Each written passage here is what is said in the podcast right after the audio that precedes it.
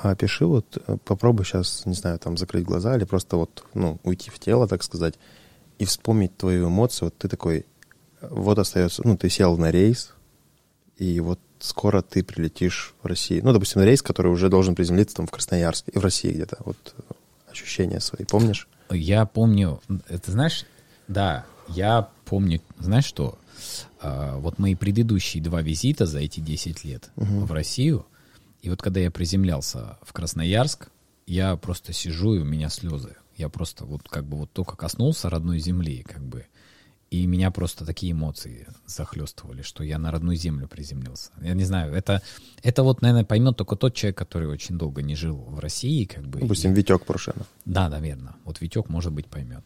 Это просто, это какая-то, ты просто видишь какие-то там березки, не знаю, русское слово, и тебя все начинает.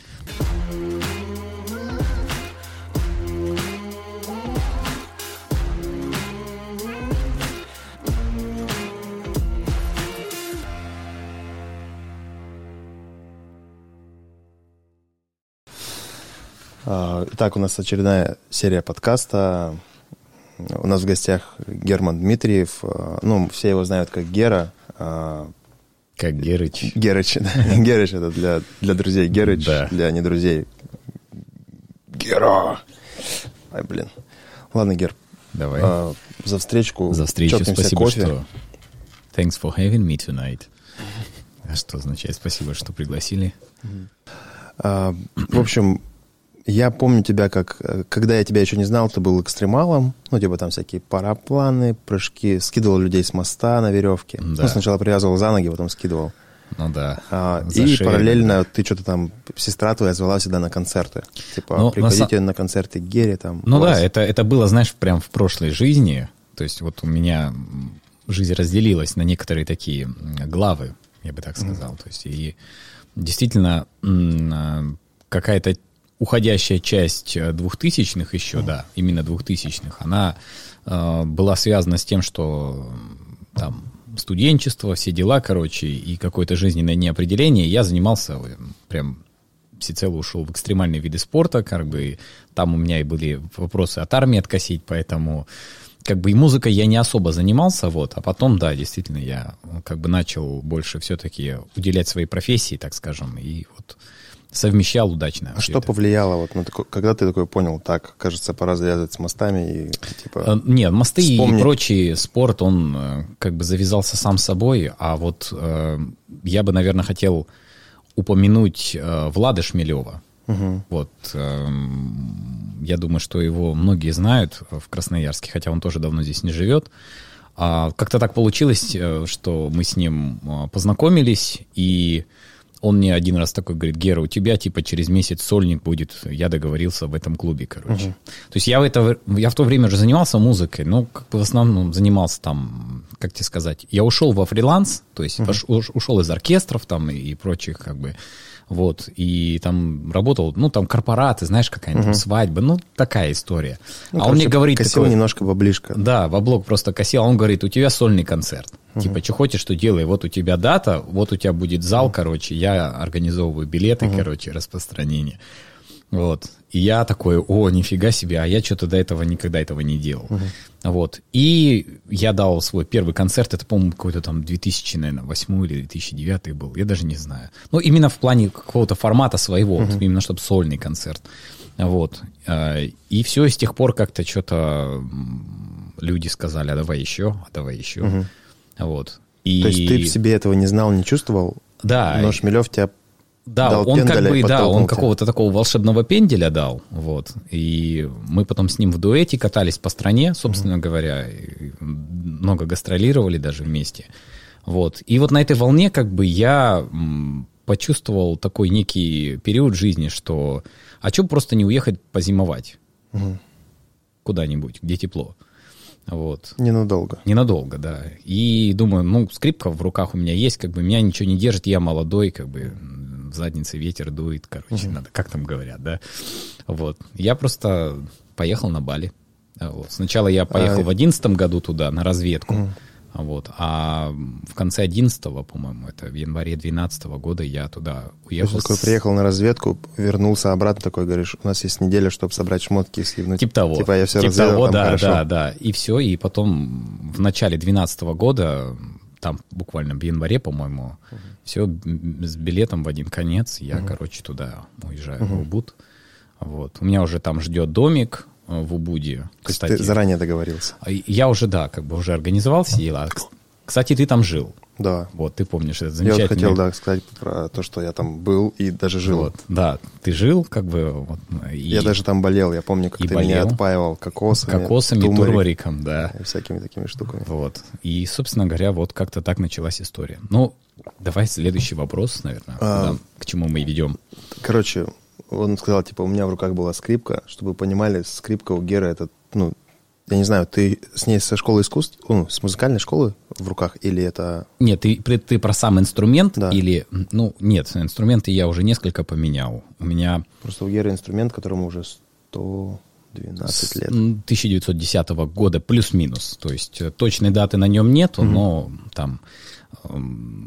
Ну, Есть в принципе, какой-то вензель производителя, который... А, да, там есть лейбл, грубо говоря, это французский мастер, вот, и он как раз вот э, примерно, когда я покупал, то есть, э, то есть сертификат этой скрипки примерно вот датирован э, вот этим годом. Эм, нет, я эту скрипку купил, по-моему, два года назад или три года назад а, через аукцион. Есть В Индонезии. Э, нет, Э, как бы я, она по факту приехала в Сингапур, вот, я в Сингапур летал, чтобы как бы ее забрать. Такой на почте, а можно я поиграю? Такой, да? Нет, это вообще э, выбор скрипка, скрипок это очень, это на самом деле, а, знаешь, такой, я бы так сказал, это, наверное, так же сложно, как найти своего человека в жизни. Ну, там, жену, я не знаю, или там девушку, или партнера по жизни. Так же со скрипкой. То есть я... Но я не представляю, как это. То есть У меня всё была в школе скрипка одна, то есть это была какая-то там, не знаю... Прелюдия. Да, ну, грубо говоря, класса прелюдия, да, фортепиано. То есть это, это боль и мучение.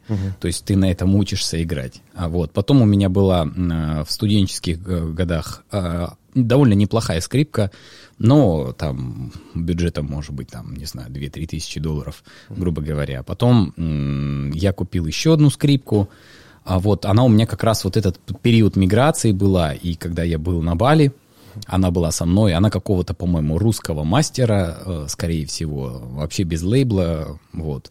Э, С этой скрипкой я... На ней еще следы от топора, как он А. ее делал. да, да. Вот. Она, честно говоря, вот он не мой был инструмент. Я вот прям реально мучился. Вот просто лет 10, наверное, я на нем мучился. Вот в, прямом смысле. Подожди, а как ты, ну, не бросил это? Нет, ну как мучился, то есть э, она играла, она звуки издавала, но, эм, то есть э, этот процесс доставания звука, он был всегда такой. Это знаешь, ну я не знаю, если примеры какие-нибудь привести, допустим, Я ты думаю, пошел на доске кататься, а то эти там канты не заточены, или она не напрофинена, вот, а тебе нужно как там Ну, или машина там, да, допустим, без гидроусилителя там и все. Ну, ну да, то есть, да, а ты должен как бы на ней что-то исполнять, там, дрифтовать, там, а у нее там развал, допустим, не в те стороны колеса смотрит и так далее. То есть она, в принципе, была как бы вроде играбельная, но а, чтобы на ней вот этот тон найти такой хороший, густой, это было сложно сделать. Вот. И я еще помню, по приезду в Индонезию, а там же влажность высокая, особенно в Убуде. Вот. А у скрипки же, а, собственно говоря, а, струны создают натяжение между двумя точками. Ну, то есть, как и на гитаре, да? То есть, между вот, кол- ну, то есть, и Да-да. у нее начал гриф падать. То есть она, грубо говоря, складываться началась, то есть ее повело. Вот. Я дважды скрипку эту отправлял в ремонт в Москву. Вот. Сам не летал, но как бы там со знакомыми отправлял. В общем, в итоге в девятнадцатом году я, по-моему, купил э, вот другой инструмент, этот я продал, э, так что вот сейчас я, по-моему, нашел, наверное, все-таки свой инструмент, я могу сказать. Сейчас ты получаешь Да, удовольствие. Да, это, это, это вот какая-то... То есть, ну, знаешь, да, когда вот там, не знаю, как хорошая машина, хороший автомобиль, ты едешь там, типа, у тебя все плавненько, переключаешь передачи, короче, ну, кайфуешь полностью. А когда он реально сложный, такой, ты- тебе надо работать. Ну, ну, но излишне. здесь, здесь, да, можно так сказать. В любом случае, скрипка, она любая сложная. То есть, какая бы ни была, то есть нет таких ск- скрипок самоиграек. То есть, А когда ты впервые взял скрипку в руки? А, в пять лет. Как она тебе попалась? То есть ты просто ползал по дому, зашел за Нет, чулан? это было... Мама у меня в то время была уже директор музыкальной школы, и она до сих пор, кстати, а, и, и является, то есть представителем, так скажем, вот этой вот сложной профессии, которая и творческая, и в то же время как бы... Это музыкальная школа, которая на органном зале Да, слева. на органном зале, да, то есть это там с каких-то 80-х годов мама ее возглавляет, угу. вот, деревянное здание, которое является памятником архитектуры, вот, и мне еще, будучи, по-моему, 5 или 6 лет, я пришел вот туда, в этот, в класс, и мама, мама сказала мне, вот, посмотри, вот здесь вот играют на балалайках, вот, вот фортепиано, а вот скрипочка, вот, походи, послушай, что тебе нравится, то есть... И какой-то такой выбор был, я думаю, да, ну, как бы что-то надо выбрать, думаю, ну, ладно, ну, выберу скрипку. То есть, как бы, ну, и мама, как бы, тоже, видимо, скрипка вообще считается элитным инструментом. То есть, как бы, есть... Ну, утонченный аристокра... аристократический ну, такой. Ну, да, ну, грубо говоря, то есть, э, в касте музыкальных uh-huh. инструментов, да, э, в иерархии, а, то есть на вершине это скрипка, рояль и как бы фортепиано и скрипка. Uh-huh. То есть э, как бы считается так uh-huh. иерархия музыкальных инструментов. Но это в плане вот, э, как сказать, это... И сейчас, наверное, я обидел всех других музыкантов, не, ну мы... кто играет на домре, например, или, допустим, или на, на баяне, или на балалайке. Не, но... мы не обижаем, это, ну, это сделано неосознанно. Ну, ну, смысле, я, точнее, ну, просто... без злого умысла, это просто так есть. Это ну, так есть, потому что так сложилось исторически, потому что скрипка уже существует э, в том виде, в котором она сейчас есть, уже не одну сотню лет, то есть больше 300 лет. Uh-huh. А, то есть те же скрипки Страдивари, допустим, uh-huh. то есть которые до сегодняшнего дня до сих пор а, на них люди играют. Вот. А, ну, кстати, в семействе струнно-смычковых инструментов есть и контрабас. Вот а, он, есть, а есть вот, бас, есть бас балалайка. Вы но... видели эту такую вот огромную балалайку, которую бум-бум-бум? Да, то есть, как, грубо говоря, в каждом семействе музыкальных инструментов, а они семейства, то есть mm. есть семейство народных инструментов, семейство струнно-смычковых, семейство струнно-щипковых, то есть это вот э, домры, допустим, uh-huh. гитара тоже относится к струнно-щипковым uh-huh. инструментам. Клавишные это, естественно, рояли и прочие uh-huh. клавесины там, и вплоть до синтезаторов и так далее. Слушай, а барабаны? А барабаны это, это, это ударно-перкуссионные инструменты. То есть там тоже же семейство. Маримбы, ксилофоны, треугольники, там, это же их, их вообще величи, великое множество ударных инструментов. Вот. Ну, это, типа, это, это бы... только классические еще. А есть еще, типа, куча альтернативных, э, ну как, а, ну, если брать всякие дарбу, дарбуки, да. дарбуки и прочее, это тоже как бы все ударные, но угу. только... Э, видишь, это все, опять же, э, так или иначе инструменты привязаны к какой-то угу. определенной культурной, исторической э, связка, наверное, угу. что ли. То есть... А вспомни вот, вот это вот свое первое ощущение, когда ты взял скрипку, ну, ты такой мал- маленький такой, можно сказать, пиздюк, да, такой пришел, ну, тебе дали скрипку, сказали, вот, у меня есть фотография даже, кстати, где мне, по-моему, 5 или 6 лет, и я вот стою Скинешь такой сосредоточенный. Да, я скину. Она у меня даже, может быть, вот где-то в облаке есть. Угу. Это, это было, кстати, для меня вроде и не сложно, но я это воспринимал как игру в то время, угу. как и все дети. Вот. Но я свой помню первый концерт, или, так скажем, первый госэкзамен. Ну, как бы, это такое, это экзамен, зачет. Там я что-то сыграл, мне поставили пятерку, я был счастливый. Uh-huh. А вот в 9 лет, когда мне было 9 лет, но ну, я уже учился, соответственно, там года 2-3, наверное, на скрипке, mm. я играл сольно в малом концертном зале с оркестром. Вот. Я почему-то помню даже фамилию дирижера, по-моему, Шахов. Да, Шахов был дирижер. Вот, я играл сольно, прямо целое произведение, вот, и я То сих... есть кто-то из взрослых сказал, типа, парень может, давайте его Это мой учитель, конечно, в то время, да, он как бы, вот ему спасибо бы я хотел сказать за то, что он меня очень часто выставлял на концерты. Хотел я того или нет, вот, это был дикий страх, я просто весь дрожал, трес, у меня такое ощущение, что я был зеленый. Вот. У меня был такой зашквар а, этого адреналина просто. Mm-hmm. Вот. Я на этом адреналине как бы и репетиции сыграл, и сыграл концерт, и там в зале куча людей было. Это вот впечатления, конечно, были просто сильнейшие. Вот. Я не представляю, так ребенку в 9 лет, ну, выйти, прикинь, перед тобой, ну, все-таки концертный зал. Да, такой, концертный зал. Стоишь, не знаю, там пот течет, ты слышишь, ничего не слышишь, только такое биение сердца в ушах. Такое, да, есть вот этот эффект, да, биение сердца. Темнеет и... в глазах, ты начинаешь, и потом... А еще самое то, что сзади тебя сидит 50-60, там, ну 50, грубо говоря, взрослых музыкантов, которые играют. Это, знаешь, такая, э, все равно, что ты как этот... Э, знаешь, ощущение такое возникает. Леонид в Спарте. А, нет, ты как будто на доске э, фрирайдишь, короче, угу. а за тобой лавина угу. идет, и у тебя нет права на ошибку. Угу. То есть, как бы вот там сзади оркестр просто, угу. понимаешь, э, херачит, там, угу. там все играют. И у дирижера палка длинная Да, есть. и ты, и ты как бы, то есть, ты, ты если собьешься, то эту машину уже не остановишь, она же тебя не поймает. Угу. Понимаешь, если ты там что-то наваляешь или забудешь там, как играть, это, это все, тебя эта лавина сожрет. А было такое, что ты забывал? Нет, нет. Спотыкался? Нет, нет. То вот именно тогда опыта такого чет... нет? Нет, конечно, был. Конечно, был опыт. И То, как что... это? Но вот, понимаешь, это, как тебе сказать, это хреново. это хреново. Вот. Но самое главное, это подхватывать и играть дальше. То есть ты, грубо говоря, облажался, э, как говорится... Улыбаемся и машем. Да, э, не сдавайся, позорься до конца. То есть ты берешь, подхватываешь и играешь дальше. Либо играешь профессионалы делают так, они какую-нибудь там ноту ту не сыграли, не сделают вид, что так и надо. Uh-huh. Вот. А дети делают так вид, что, блин, какая херня, да, короче, получилась.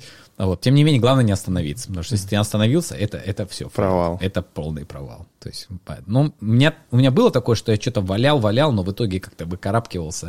То есть вот это вот пример с лавиной, он очень прямо uh-huh. актуален. Ну, то есть, э, ты хотел что-то спросить? Вопрос из зала, да, небольшой. А, чисто так не в контексте конкретно этого. А классические музыканты бухими играют? Нет, это невозможно вообще. Хоть раз пробовал? Я пробовал. Я Чё? пробовал, да. Это, это тоже история, я могу рассказать, но э, один товарищ мой, однокурсник, он привез с Америки бутылку текилы. Угу.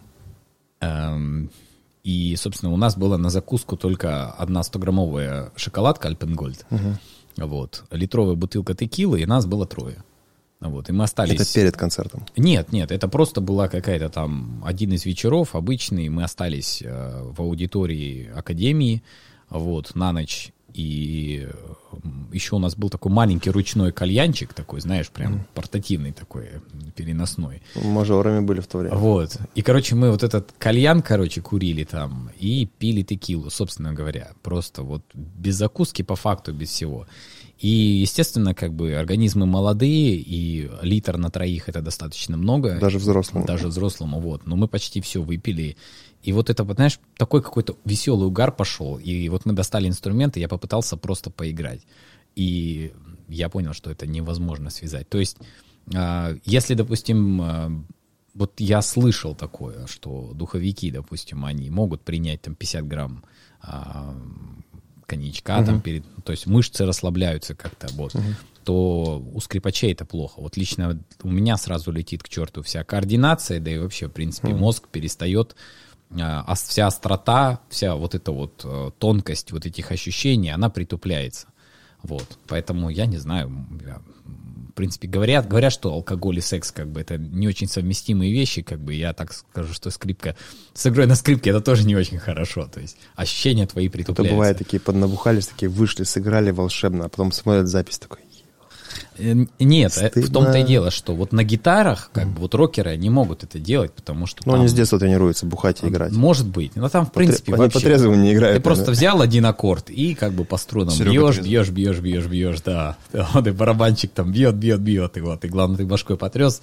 Вот. А тут немножко другая история. Вот. Поэтому нет, алкоголь и игра на скрипке, они практически несовместимы. Это ну, плохо влияет. Я вот Гера недавно видел э, старяшку, когда он выкидывает, там, э, приехала твоя сестра, и ты выкидывал эти старые архивы, которые там, он такой, длинный волосы, такой пиджачок, там все, состоится скрипка, играет, прям, типа, как, как это видят, ну, типа, люди со стороны, и как, что играет у меня в голове, там такой ракешник жесточайший. Ну да, такой металл, как бы. Я на самом деле действительно всегда, э, несмотря на то, что как бы классическое образование получал и рос на классической музыке с трех лет, вот. А, а, с 11, наверное, с 10 или с 11 лет я увлекся рок-музыкой. Вот. И на меня, конечно, повлияли такие команды, как Iron Maiden, Metallica, а, Nirvana. ZZ Top?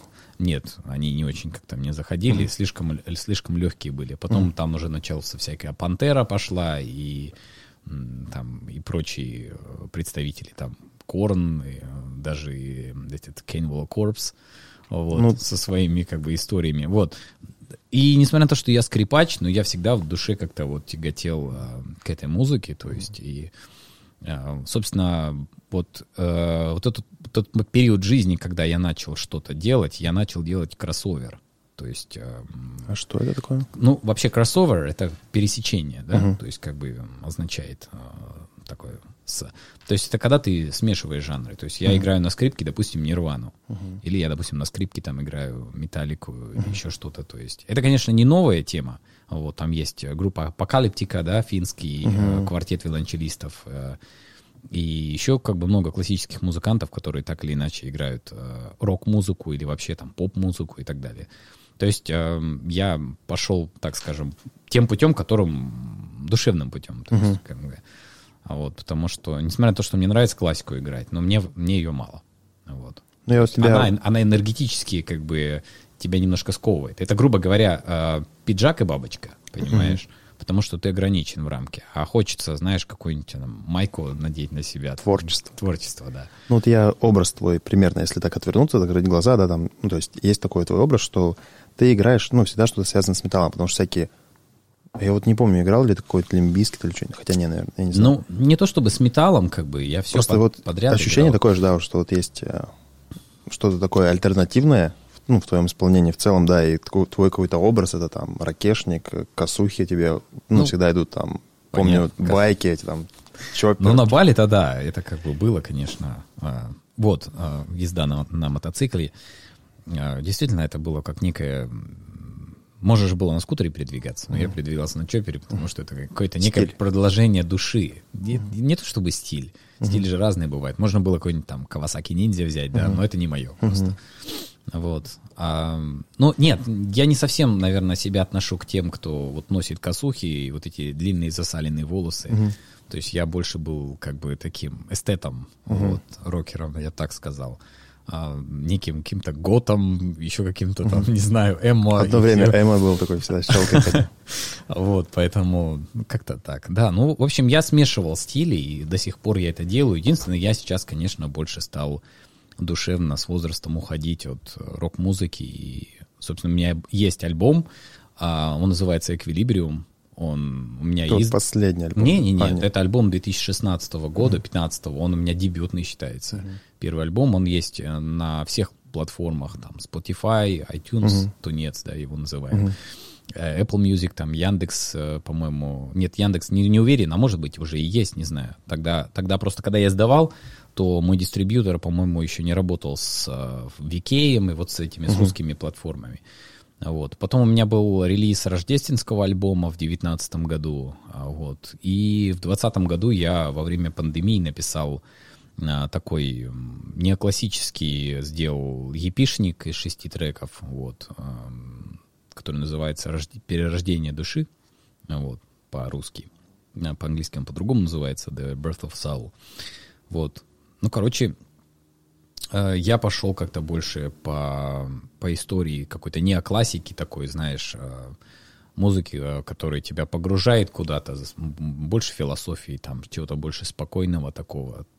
Такой веч, вечность в Вечность, мысли. да, вечность, какая-то мысль есть. Вот. А рок я по-прежнему слушаю, безусловно, но, кстати, вот 10 января 22 года у меня выходит э, сингл, а, называется Gent Storm. А, это совместно с моим другом, а, с Владимиром Кошелевым, мы сделали такой, такую лютую аранжировку Вивальди Шторма, вот, только mm-hmm. с, использованием электроскрипки, электрогитары, вот, так что вот тоже То есть продолжаю он экспериментировать. Записан? Он записан, но он уже, э, грубо говоря, опубликован, только он появится в доступе 10 января, mm. то есть через два дня. Вот. Отлично послушаем. Так что вот э, те, кто у кого есть подписка там. Вообще, кстати, это интересная тема, касаемая а, на чем люди слушают музыку и слушают ли ее вообще. То есть а, исторически мы же раньше были там у кого-то кассеты были, диски, uh-huh. там потом mp3-шки эм мы там бегали с флешками, да. Сейчас все перешло вот в эти в, плат, ну, в приложения, uh-huh. да, и это, я считаю, супер удобно, потому что у тебя просто вся мировая библиотека, тебе ничего скачивать не надо, ты просто зашел. Вот у меня такой, знаешь, вопрос есть интересный. Вот мы слушали всегда в ВК любили, потому что там была музыка, ну, без подписки. Там сколько, год или два назад сделали подписку. Ну, типа, куча ты тратишь очень много энергии за то, чтобы записать музыку, там, ну, придумать композицию. Кто-то, кто-то ее выкладывает в ВК, и все слушают бесплатно. Как музыканты зарабатывают, ну, вот на платформах? Или... Ну, вообще, как бы, да, это, это, кстати, тоже отдельная тема, особенно это касаемо менталитета вот российского, угу. Может быть, даже частично азиатского. То есть, э, на самом деле, подписка стоит 100, там, 140 рублей в месяц. Угу. Это, это дешевле, чем стаканчик кофе но ты платишь за то, что у тебя просто в топовом качестве вся мировая музыка, все, все работы всех мировых музыкантов, которые издаются. Что-то вам с этого перепадает? А, ну, как тебе сказать, если у тебя количество просмо... этих прослушиваний ежемесячных там сотни, угу. сотни тысяч, то да, какие-то дивиденды идут. Угу. А если прослушиваний немного, то в принципе ничего. То есть, вообще. а ты получаешь э, какую-то, ну, какой-то кэшбэк с записью? Ну, это все... Или это вот, секретная информация? Да нет, я, есть он какой-то угу. там, но это, это, грубо говоря, очень угу. смешные деньги, несерьезные. То угу. есть, а, если уж говорить про музыкальный бизнес, угу. то есть а, люди выпускают, допустим, сингл, угу. А, помимо того, что им нужно там записать студия, сведения, там, мастеринг и так далее, то есть это тоже стоит все определенных каких-то временных и денежных затрат. Вот. В наше время это нужно делать э, продвижение треков. То есть это все равно, что, я не знаю, э, написать стих или издать книгу. То есть э, ты должен ее продвигать в социальных сетях. Чтобы люди об этом хотя бы узнали. Да, ну это, это да, чтобы люди об этом узнали и так далее. То есть, конечно, сейчас есть социальные сети и так далее и тому подобное, но этого бывает недостаточно, если ты не очень известный музыкант. То есть тут как бы снежный комочек. Угу. Понимаешь, то есть э, я тем более переехал на новый Инстаграм, мой старый был удален угу. с моими там многотысячными подписчиками и так далее, поэтому э, сейчас как бы я вообще все заново начинаю и ну Инстаграм Феникс. Да, такое обнуление произошло, вот, но короче издание, допустим, альбома или сингла это довольно дорого, потому что на рекламу, там, таргетинг, вот это mm все, это все, как бы, изготовление каких-то видеороликов и так далее, все это уходит там сотни, сотни долларов. В итоге это там пара тысяч долларов бюджет ты закладываешь просто на промоушен какого-то одного трека. mm И не факт, что ты его отобьешь. То есть у меня было такое, что я там в рождественский альбом вложил полторы тысячи долларов, uh там в Таргет, YouTube реклама и так далее и тому подобное. Он не принес мне дивиденды. То есть эти деньги мне не вернуть никак. То есть, ну да, там где-то... Это такая благотворительность. Ну да, такой, знаешь, занимаюсь э, такой вот, как бы, для, для самоутверждения, как uh-huh. знаешь. Ну вот как-то так. Музыкой на самом деле зарабатывать э, можно, но вот именно своим творчеством далеко не всем это получается. Опять же, а, надо понимать, что я в таком сегменте нахожусь, э, я бы так сказал. Живыми концертами я больше заработаю, чем записями. Uh-huh. Вот. А записи это же у меня, она инструментальная музыка, а любителей инструментальной музыки не так много. Угу. Люди все-таки любят там, где слова. Вот. И там, где слова попроще. Угу. Так. Примерно понимаю. Примерно понимаешь, о чем я, да. Ну, я просто вот, у меня есть в голове такой образ, допустим, да, вот как, точнее, как не образ, какая-то готовая схема. Вот я вижу, что музыканты, допустим, зарабатывают там свадьбы, корпоративки, да, ну, типа, что-то проходит, какая-нибудь корпоративка, пригласили музыканта, заплатили ему там кэш, то есть, или, допустим, какой-то концерт он собирает где-нибудь, ну, в небольшом, допустим, каком-нибудь клубешнике, ну, как, ну, понятно, да. не в концертном зале. И он такой со входа сколько-то берет там процентов или ему отдают, и он имеет какой-то кэш. Ну, или там большой концертный зал, там я вообще даже не знаю, как ну, это устроено. У меня, да, у меня были концерты, вот три сольных концерта в большом, два сольных концерта в большом концертном зале с филармонией, ну, филармонией, с оркестром, угу. как бы с русским оркестром. Как там, ну, условно делится прибыль? Тебе сколько-то платят? А там, фикс, там, там или... фиксированный гонорар. А. Там фиксированный гонорар не зависит угу. от, э, от проданных билетов. Но угу. мне везло, я собирал полный зал. Я помню, просто раза, я, я пытался там один концерт... раз попасть с кем-то. Там за 4 типа... недели прода... И уже, да, билетов не было. Билетов не было, да. Вот. Ну да, то есть схем, схем заработка на самом деле много. Вот. А что касаемо корпоративов и свадеб, это я вообще как бы это не рассматриваю как творчество. К сожалению, это, это иногда даже мне какой-то вызывает некий дискомфорт, угу. потому что а, просто видишь, э, будучи живя за границей, такой, типа, нет, да. будучи живя за границей, я там часто выступал угу. именно на свадьбах, угу. вот, но там свадьбы были другие, то есть я выступал на королевских угу. свадьбах, там обычно две тысячи плюс э, гостей, гостей. это Такой. огромная сцена, это живые музыканты, у меня свой оркестр, коллектив, угу. вот, я выхожу играть сольно, то есть это по факту э, целое шоу. Угу. То есть это не просто как здесь ты вышел где-то в ресторане между столиков угу. встал, понимаешь, угу. и кто-то там сидит, жует, короче, и даже на тебя не обратил внимания. Угу. То есть там немножко другая подача, вот, э, совсем другая подача, вот. А здесь, конечно, э, в России у нас э, как бы, ну, иногда просто... ты понимаешь, что да, ты приехал, денег заработал, как бы в любом случае нам всем нужно платить по счетам и так далее. Вот. Но именно самоощущение работы на свадьбах это не, не самое приятное мероприятие. Угу. Вот. Ты, конечно, артист может Я всегда подать бы... себя так, что как бы всегда внимание будет. Но часто люди, не знаю, кто-то... Я вы... бы даже немножко бы, как знаешь, параллель провел, как с проституцией такой, типа. Ты ну, продаешь свое время за какие-то такие небольшие, но как бы нужны тебе сейчас деньги. Ну такой, типа... да, да, да. Ну, я просто тоже работал на свадьбах, но я визажист, там, парикмахер, там, да. красил невест, все такое. И много фотографов знаю. Они потом такие свадьбы. Ну, ну вот, да, есть, я с фотографами тоже. Оно прям угнетает их. То есть, если чем больше работают, если вот нет какого-то внутреннего желания, а именно из э, возможности заработать, они вот типа... Есть, конечно, с горящими глазами, их убираем, там, а эти вот, они прям все хуже, хуже выглядят. Ну, да нет, ну слава богу, слава богу, свадеб такого уровня не так много, угу. то есть, а если есть, то стараюсь э, сделать так, чтобы это было событие не только для меня, но прежде угу. всего и для молодоженов. То угу. есть, а, как бы Понимаешь, тут опять же умение себя преподнести и продать. А вот. Сделать так, чтобы ты был специальным гостем и как бы угу. твое выступление было замеченным, а не так, что ты просто где-то там в толпе угу. а, жонглеров и прочих растворился. Угу. Ну, как бы не, не в обиду как бы ко всем угу. работникам а, entertainment индустрии, но то есть часто бывает, что на свадьбах очень много артистов, и они прям в лайнапе там один, второй, третий, четвертый, пятый, как бы там эти сидят, пьют, как бы никто не обращает внимания uh-huh. на артистов. Это, конечно, не очень, ну, как бы... Я вот в Индонезии наоборот, то есть там один артист, он на всей свадьбе работает, все. Mm. То есть это целое событие. Mm-hmm. Вот, как-то так. А, расскажи вот про Индонезию. Ты затронул, что ты съездил на разведку, такой типа хоп, и попал в Индонезию. Ну, то есть я тебя там видел, ну, там какое-то время там следил за тобой, а потом я свалил с Индонезии, я как бы, ну, когда приезжал, я к тебе иногда как мы пересекались. Ну, да. да, да. И расскажи вот про твою жизнь. Ты же прожил там очень долго. Ты, можешь сказать, даже сейчас лет. больше индонез. У тебя ну, уже костная ткань сменилась полтора раза. Да, вся. да, наверное, это точно. Вот. А, слушай, но это был интересный и сложный, и, и в то же время какой-то замечательный, наверное, experience, опыт жизненный, потому что это, это прежде всего лютый выход из комфортной зоны, конечно же, обязательно. Я помню, что у тебя здесь было все, то есть какие-то концерты со Шмелевым, там постоянно вы чуть ли не раз в месяц или даже два раза в месяц давали концерты свои.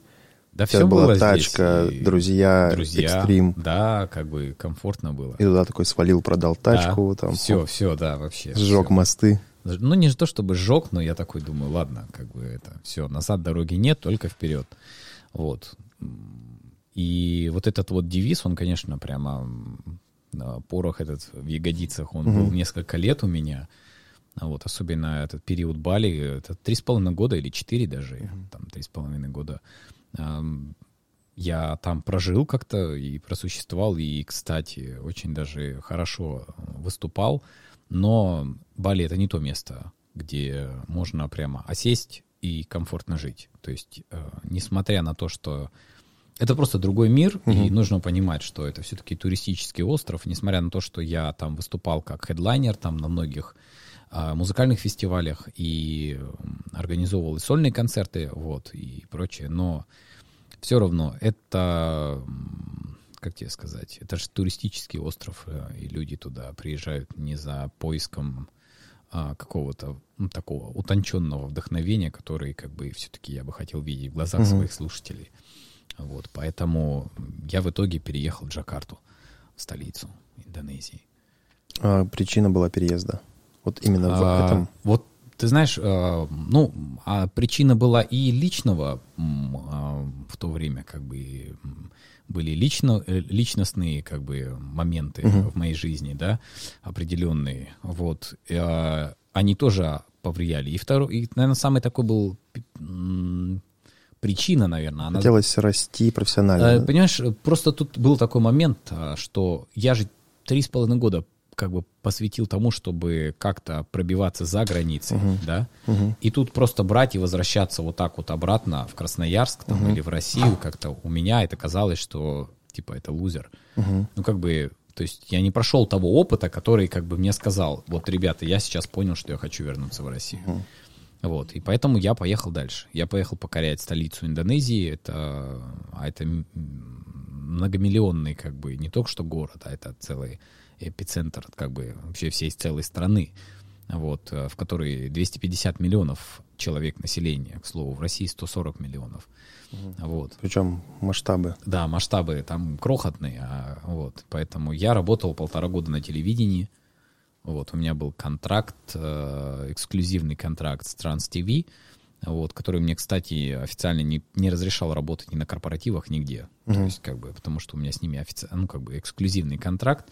Вот. Но работы не так было много на телевидении, чтобы мне выживать. Uh-huh. Вот. И, соответственно, я где-то там под полами работал, uh-huh. какие-то были корпоративы и прочее.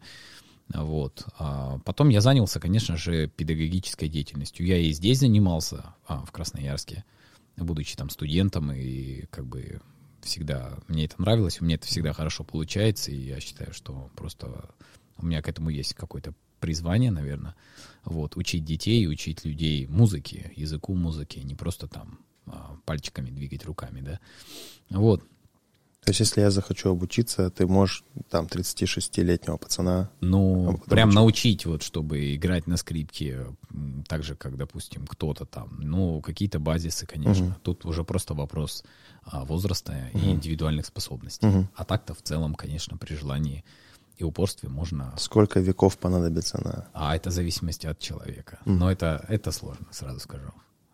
Это, чем старше, это, это примерно как взрослому пойти э, в художественную гимнастику и сказать, ну, парень, давай-ка вот сейчас... У тебя сольник через месяц. Да, сольник. Давай. У тебя сольник через месяц, ты должен, короче, здесь э, вот эти первые это все сделать. Вот. А, поэтому я начал заниматься педагогической деятельностью. Это, конечно, а, Ты была... учил именно индонезов? Нет, у меня было очень много экспатов, то есть это корейцы, угу. австралийцы, американцы, то есть русских не было. Потому что русских вообще в Джакарте там 200 человек живет, и как бы из них многих нет детей, а у кого есть там, они музыку не любят. Угу. Вот. Корейцы в основном. Корейцы, индонезийцы, да. То есть вот э, такого. Сколько плана. языков ты знаешь? Три. Ну, русский, английский и индонезийский. Пришлось выучить, да, чтобы коммуницировать. А, ну, естественно, как бы. Оно они сами, это как-то само так uh-huh. все сформировалось, особенно индонезийский язык именно Три с половиной года жизни на Бали, они никак не поспособствовали улучшению моего э, Бахаса Индонезия, uh-huh. да, вот. А по приезду в Джакарту как-то все очень начало быстро прогрессировать, uh-huh. потому что ты там просто в такси садишься, и э, таксист просто может сказать «Hello, мистер». Все, это все, что он знает. Uh-huh. И потом он тебя спрашивает «Кимона?» И все. И ты, если не понимаешь, что он тебя спросил, как бы, то у тебя диалога не состоится, uh-huh. и он тебя может просто повести куда-то не туда, а потом сказать, сори, босс, а вот тебе счет 50 долларов там, uh-huh. за такси, а ты ожидал, что тебя за 10 довезут. Uh-huh. Вот, поэтому, как бы, э, они, они тоже очень хитрые, ушлые, вот. А если они видят, что иностранец, тем более не говорит по-индонезийски, значит лошара. Сейчас я его разведу, uh-huh. короче, на бабки. Вот, поэтому язык нужно знать. Ну, плюс еще как бы работа на телевидении, она подразумевает это. Uh-huh. Вот. И, конечно, когда мне сказали, что у меня сольный эфир, вот примерно так же, когда мне сказали, у тебя сольный концерт, а мне говорят, а у тебя сольный эфир, короче, ты программу ведешь. Uh-huh. Вот. И тут, короче, бах, что-то в голове переключается, и я просто начинаю говорить на индонезийском. Uh-huh. Просто. Вот просто стою и говорю понимаешь? Сам вот. в шоке, но я как-то выучил да, язык, да? Да, да, да, да. Вот как-то оно раз и пошло. То есть переключилось вот именно с того момента, когда мне сказали, что у тебя типа эфир. А, расскажи, что было самое сложное в жизни ну, в другой стране? Вот были у тебя, наверное, какие-то моменты упадка, вот, ну, когда тебе казалось, что все, ты на дне?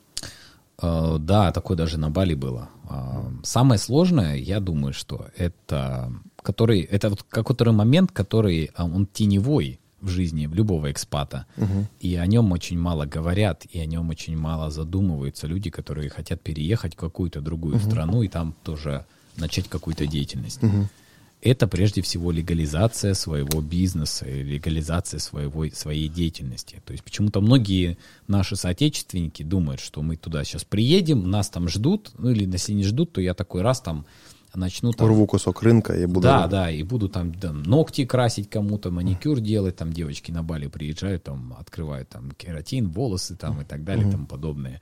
А кто-то думает, я сейчас там этот, виллу закуплю и буду сдавать там, или кто-то байки это все нужно легализовывать. Для этого всего нужно открывать свою компанию, нужно нанимать став и так далее и тому подобное. То есть это юридическая грамотность должна быть, и к этому нужно подходить. То есть я, будучи живя на Бали, я открывал свою, э, это называется PT-компания, то есть, э, которая, э, условно говоря, дает мне право получать визу определенного вида, который называется Artist Visa, то есть виза артистов, а, по которой ты можешь а, осуществлять концертную деятельность. Uh-huh. То есть любой концерт, какая-нибудь любая фиша, то есть ты пришел в клуб выступать, ты посреди концерта или в конце концерта ко мне может подойти просто дяденька в гражданской одежде, показать корочку миграционного офицера, и сказать, покажите ваши документы, а, собственно, ваш угу. КИТОС, там, вид на жительство и вид на деятельность, которую, угу.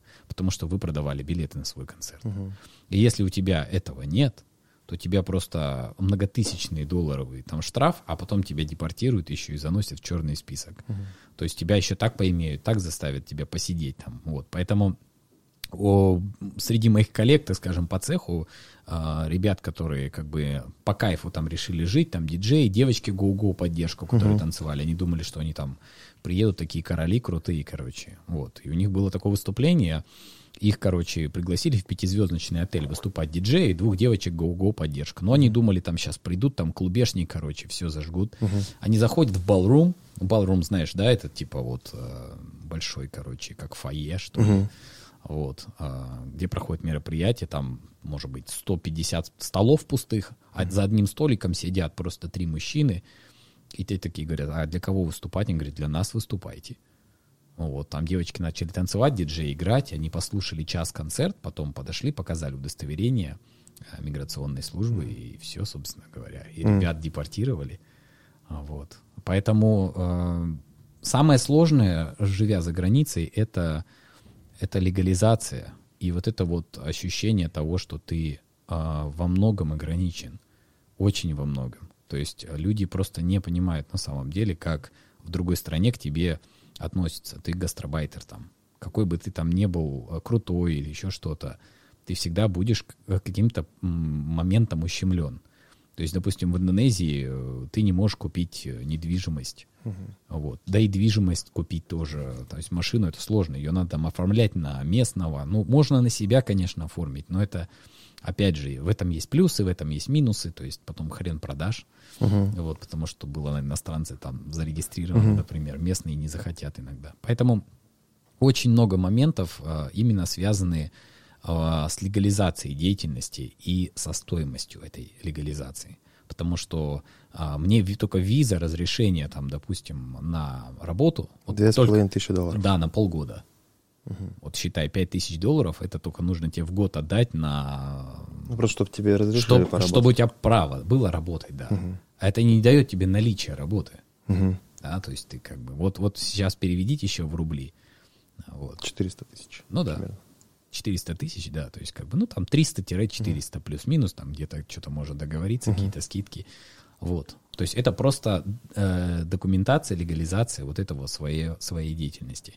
Я вот, помню связано. свои личные ощущения, ну, я там также приезжал и стриг людей, ну, опять же, я делал это нелегально.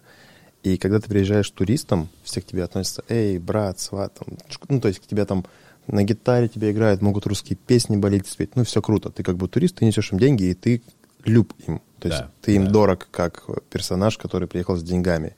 Но когда ты там, когда я там работал и отнимаю условно их рабочие места, ко мне отношение прям менялось. То Иногда меня хотели там, избить, иногда сдать в полицию. То есть, да, ну, они так занимаются. Причем э, самое печальное, что наши соотечественники на Бали занимаются тем, что они сливают же наших русских тоже. Угу. Вот. Поэтому, не, в Джакарте, конечно, мне было в некотором смысле проще в плане легализации. Угу. Вот. Но в плане вот именно взаимодействия действительно у меня не было конкуренции там среди там других скрипачей, допустим, угу. практически. Вот, и, конечно, у меня была некая фора, из-за этого многие местные музыканты относились ко мне, э, ну, так скажем... Хотели подговнить. Ну, не, ну, как бы, не, не то чтобы, как бы, ну, не очень хорошо, то есть, как бы...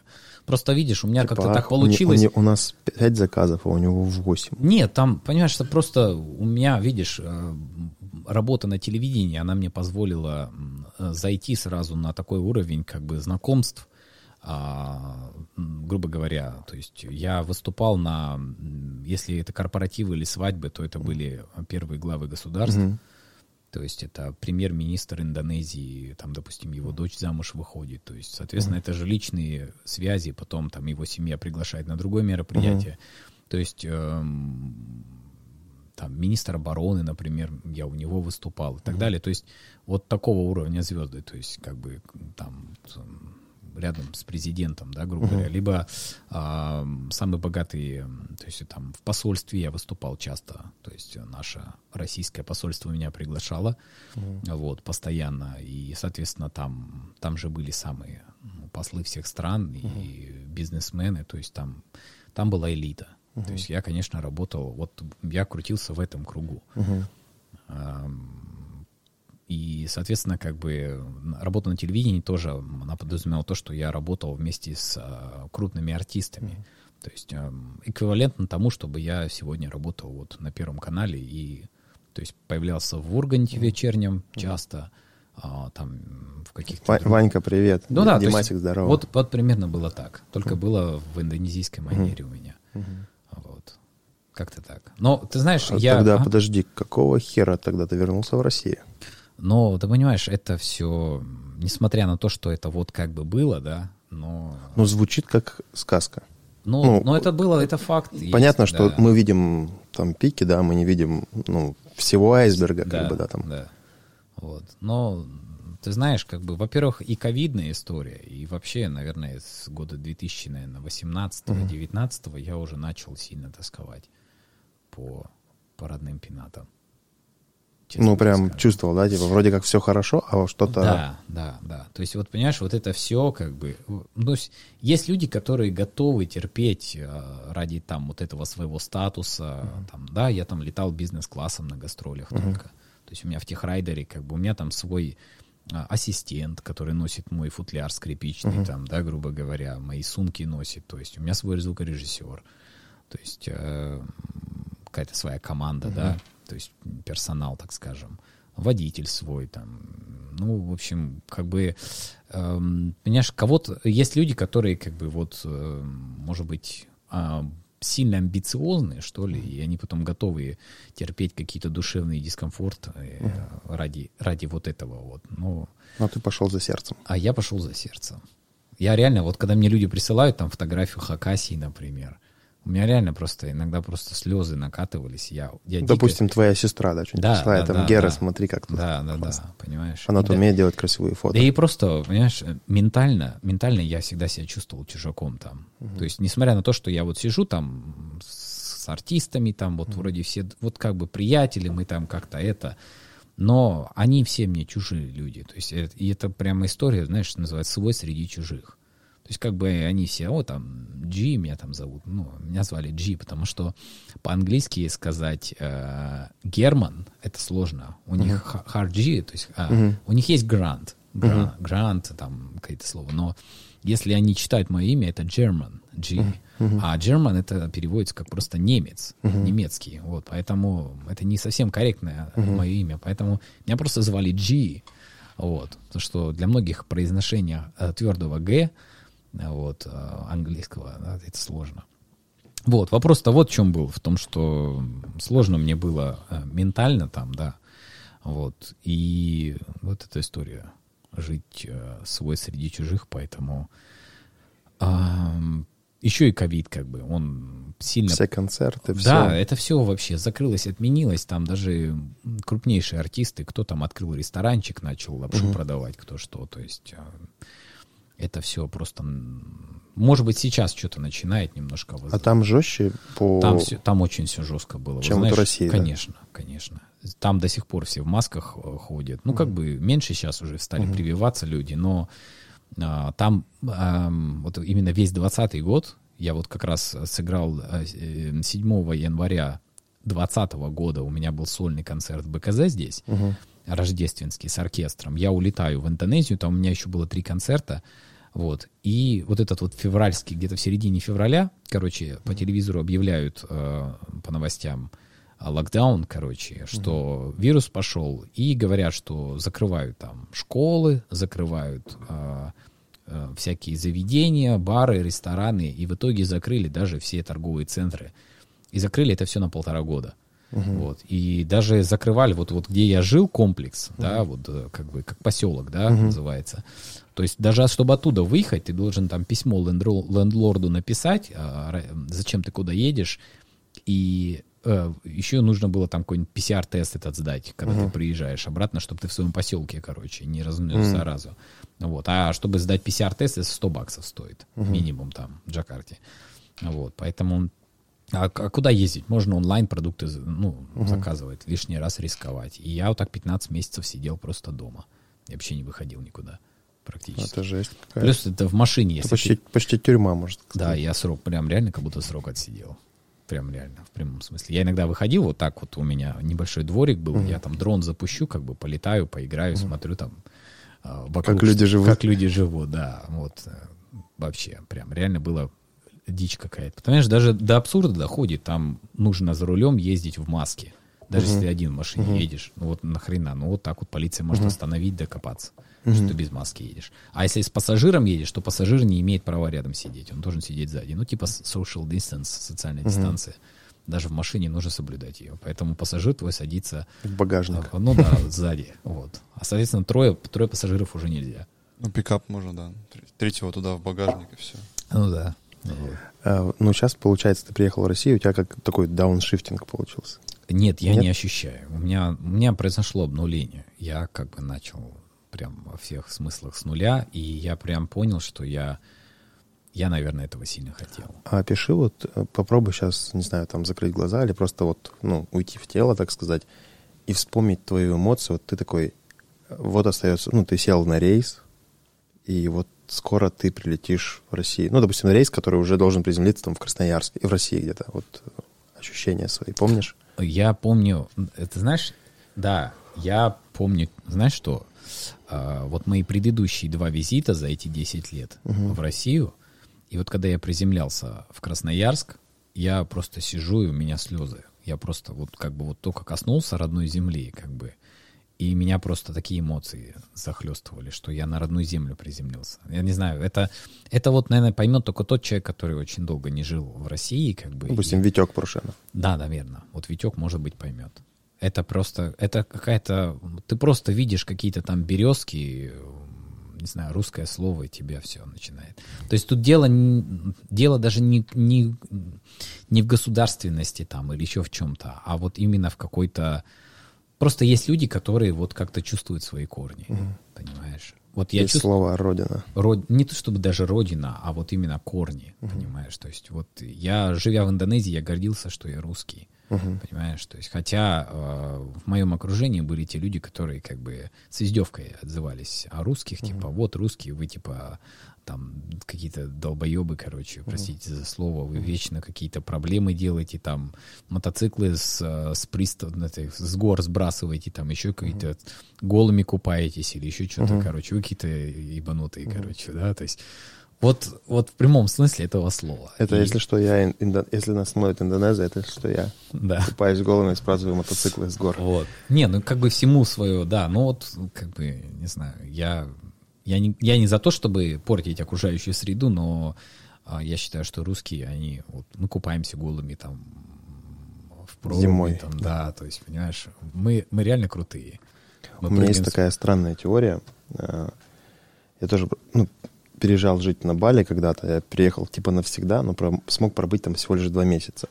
Ну, потому что самый жаркий день лета помножен на 360 меня смутил. Ну, я не ожидал, что это будет так тяжело именно для моего организма. Ну, чтобы вы понимали, я там шерстяной пиздец. Да, ну, типа, да. мне мама свитер связала и сказала, вообще никогда не снимай. И мне там тяжело, реально. То есть я могу двигаться либо на байке, когда ветер отдувает тебе в лицо, либо где-то под кондером сидишь, потому что ну, существовать по-другому тяжело. Даже ночью жарко. И в итоге э, есть у меня вот как-то выработалось, знаешь, есть разные страны, вот, допустим, балийцы, они такие родились, и у них э, нет вот четкие смена зимы и лета, они никуда не спешат никогда. У них такое слово всегда есть tomorrow. Что ты хочешь какое-то дело сделать? Они такие tomorrow, tomorrow, tomorrow. Это может длиться год вот вот их Tomorrow.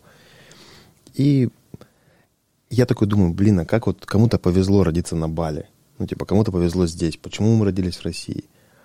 И как-то я подумал, что вот такая, есть такая, допустим, душа. Ну, вот где-то буфер душ там над землей, да, над планетой. Они такие сидят, зависают, тусят там.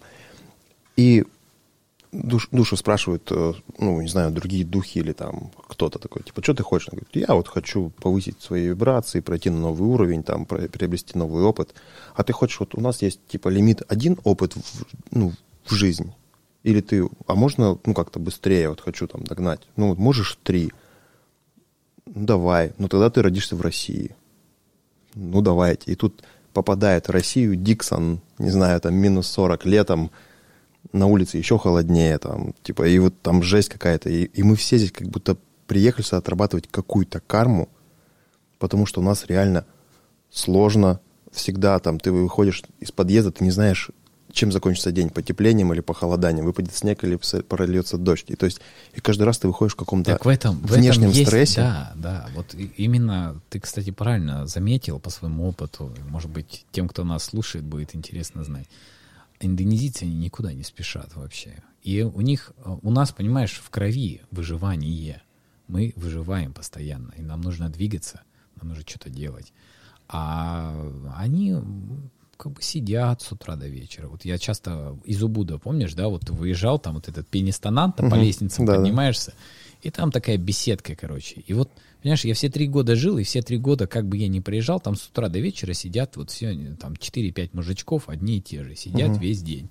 И ничего играют что-нибудь максимум. Да, да, да, в шашки, шашки играют, там что-то там, да, понимаешь, и что-нибудь там, этот свой, эти, э, сигаретки свои, вот эти, с гвоздикой по, потягивают. Все, представляешь, вот у них жизнь. И там действительно, даже если ты не работаешь, ты не умрешь с голода, даже в Джакарте.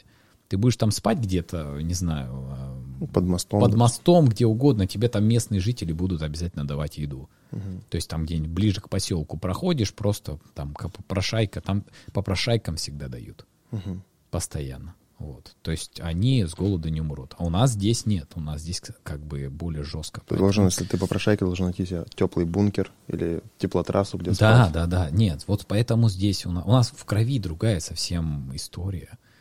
И как бы это, это уже прямо строение нейронной системы другое. Вот. Поэтому, конечно, в Индонезии а, климатически тоже... А, есть просто люди, которые приспособляются, uh-huh. а есть люди, которые не могут приспособиться. Uh-huh. То есть я человек, который смог приспособиться даже к местной еде.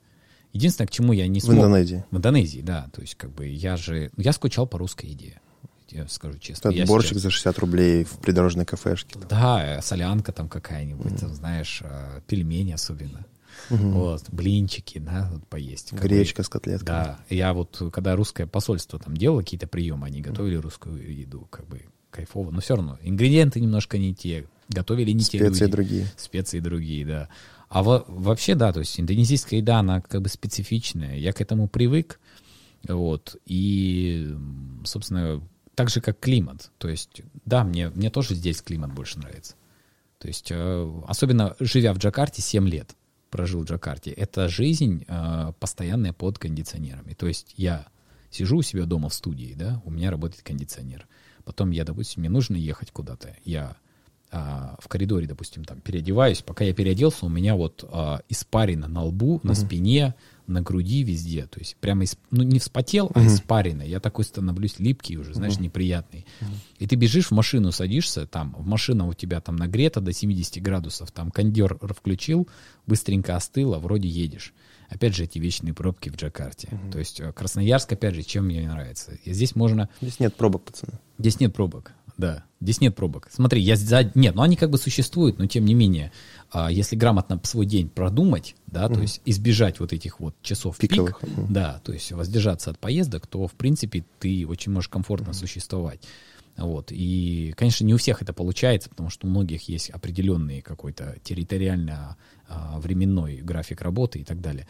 Но, тем не менее, здесь за день можно успеть а, вот э, съездить на подкаст, съездить потом а, в гости к другу, а перед этим еще сделать какие-то дела, там, не знаю, забрать посылку, съездить в музыкальный магазин, подписать документы, либо вообще с кем-то встретиться, угу. что-то сделать.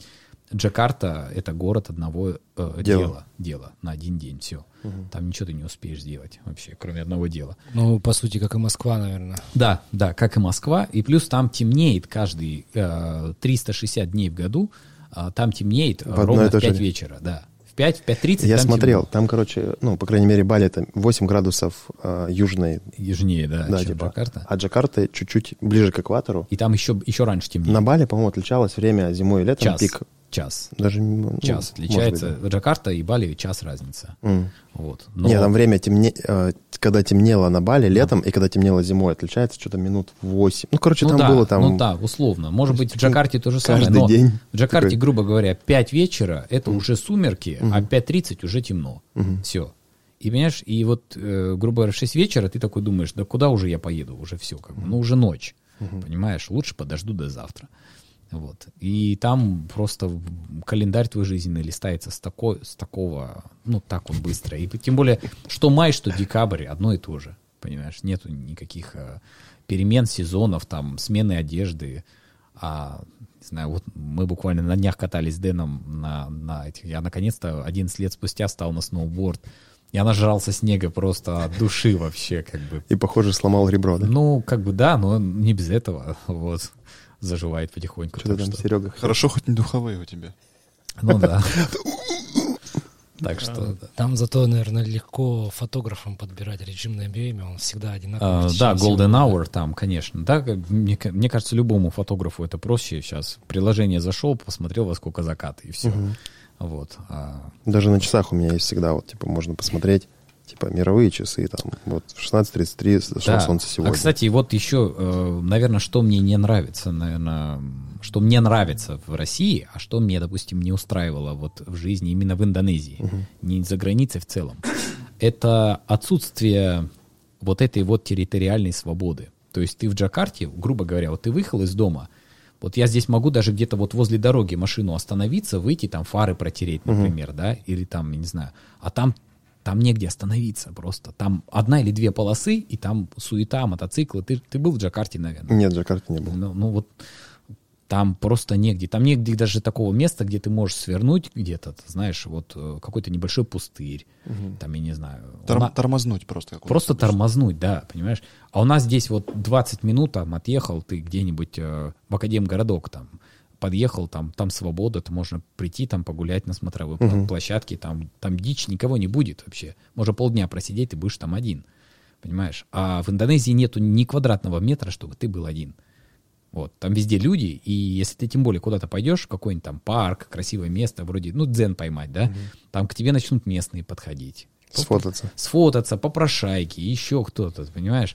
То есть там, и как бы понимаешь, будучи белым человеком там, живя, у тебя есть преимущество, ты как бы более элитный там считается, да, вот. Но и в то же время, как бы, вот, э, допустим, на базар я бы туда не пошел покупать овощи сам, потому что это, это дичь какая-то будет для меня. Это, это будет некомфортно. То есть, то есть там... это у тебя будет постоянно торговля, типа, как ты пытаешься... Да, там же, там же постоянно. Они видят белого все, это ходячий кошелек. Слушай, ну вот я слушаю вот эту историю про то, что сложно туда интегрироваться, ну не местному, опять же, да.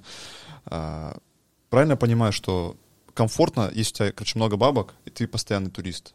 Ты просто не думаешь о этих вещах, тогда будет нормально. Ну, у меня так оно и было по факту, хотя у меня была легализация, но как бы я ну, там, у меня была, грубо говоря, домработница, которая ходила, ездила на, она готовила и покупала еду и так далее, то есть э, у меня не было, вот, это, вот эти бытовые вопросы, они у меня были закрыты. Угу. вот, в плане комфорта. И уборки дома, и вообще, то есть, как бы, и прачечная, и все это, как бы, я этим никогда не занимался. То есть это все было закрыто. А вот тебе работать вопрос. приходилось. А да. если вообще не работать, чисто отдыхать. А вот, ну, не, ну да, если Аристократы? ты... Да, если, ну, да. если, короче, грубо говоря, человек много денег, угу. то в Азии ему будет э, хорошо, потому что там, э, в принципе, за даже там, не знаю, полицейский меня за красный, там, я проехал, не заметил светофор, он меня тормозит, я ему там 10 долларов дал. Он сам намекнул на это, понимаешь? Угу. Вот, и все, и вопрос закрыт.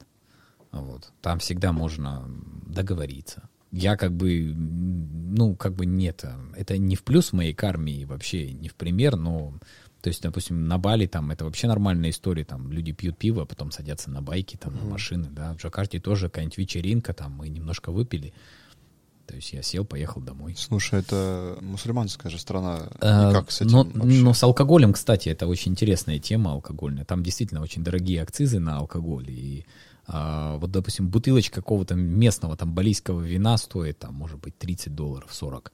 Да, в то время, если ты говоришь австралийское вино, оно может стоить 100 долларов плюс. То это есть, обычное рядовое вино. Да, обычное рядовое, типа. да, да, которое там год-два ему, то есть молодое бутылочка. Ну, вот и, у вас и... Аян, допустим, стоит там, ну, 46 рублей можно взять, да, там, ну, сейчас там рублей 60.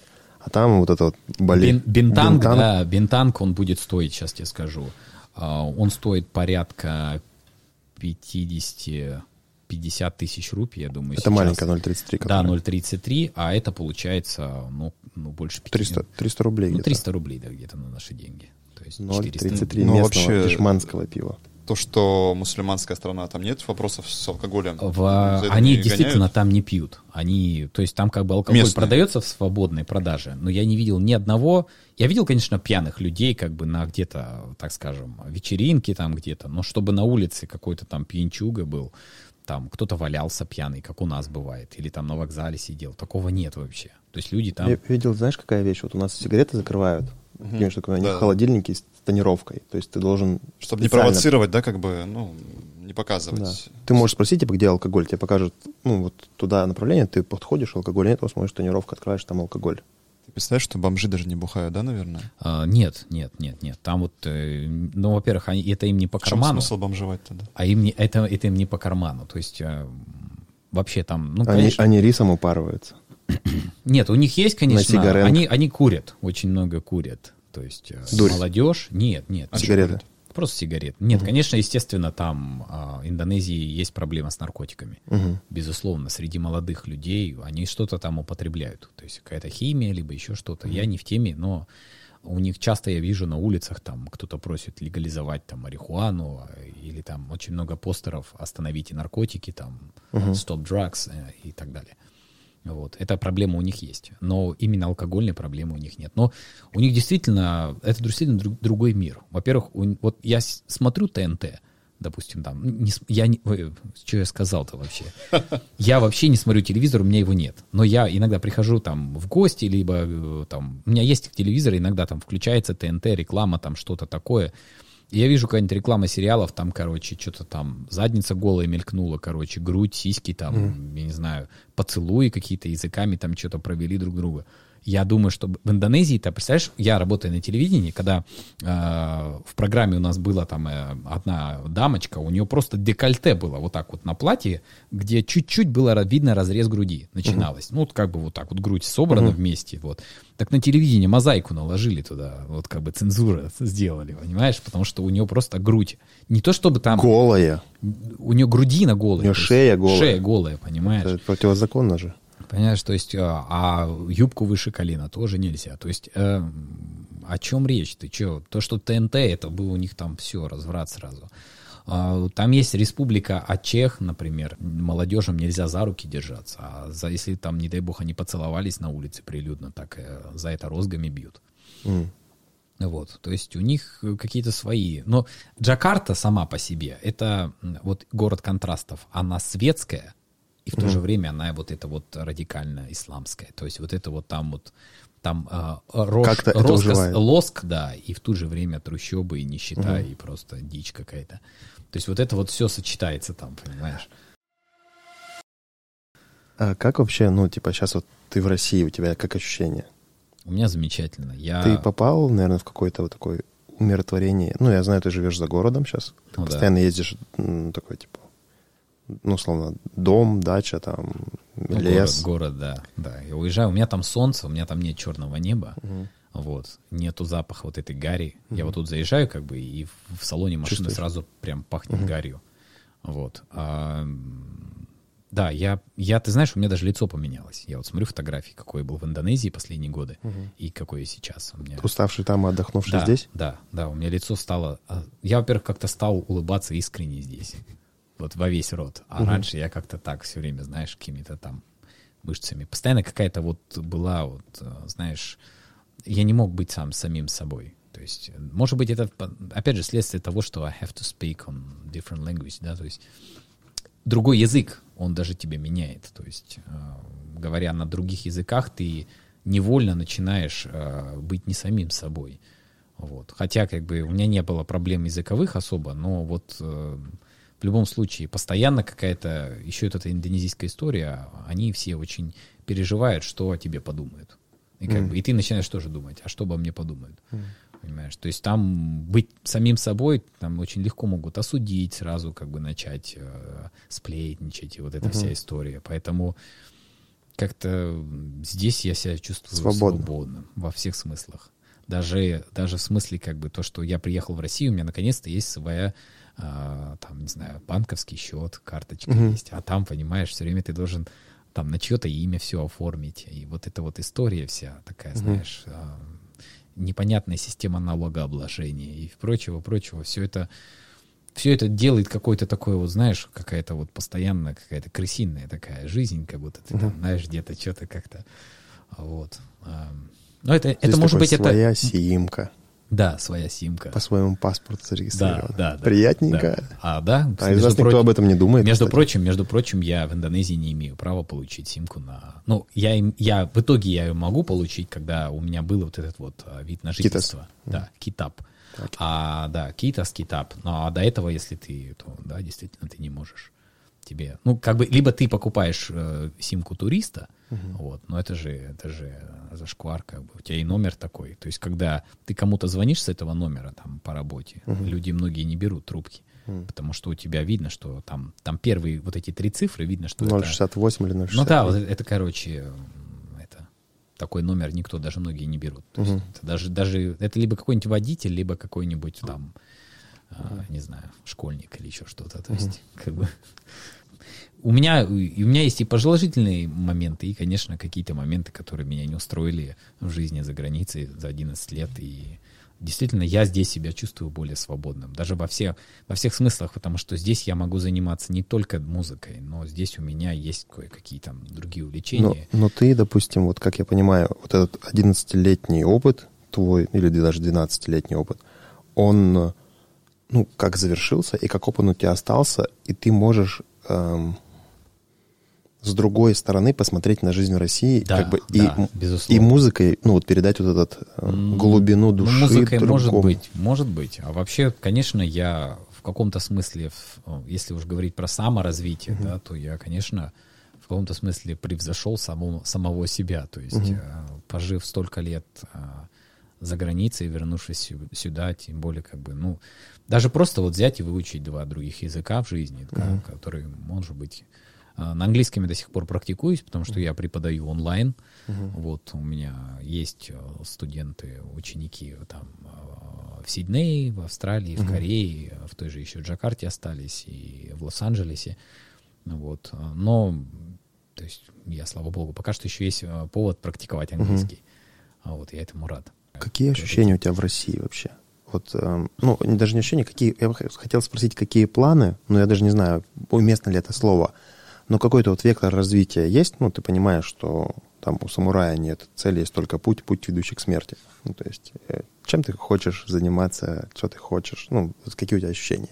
Да, в целом м, ощущение, я хочу быть просто, наверное, Германом.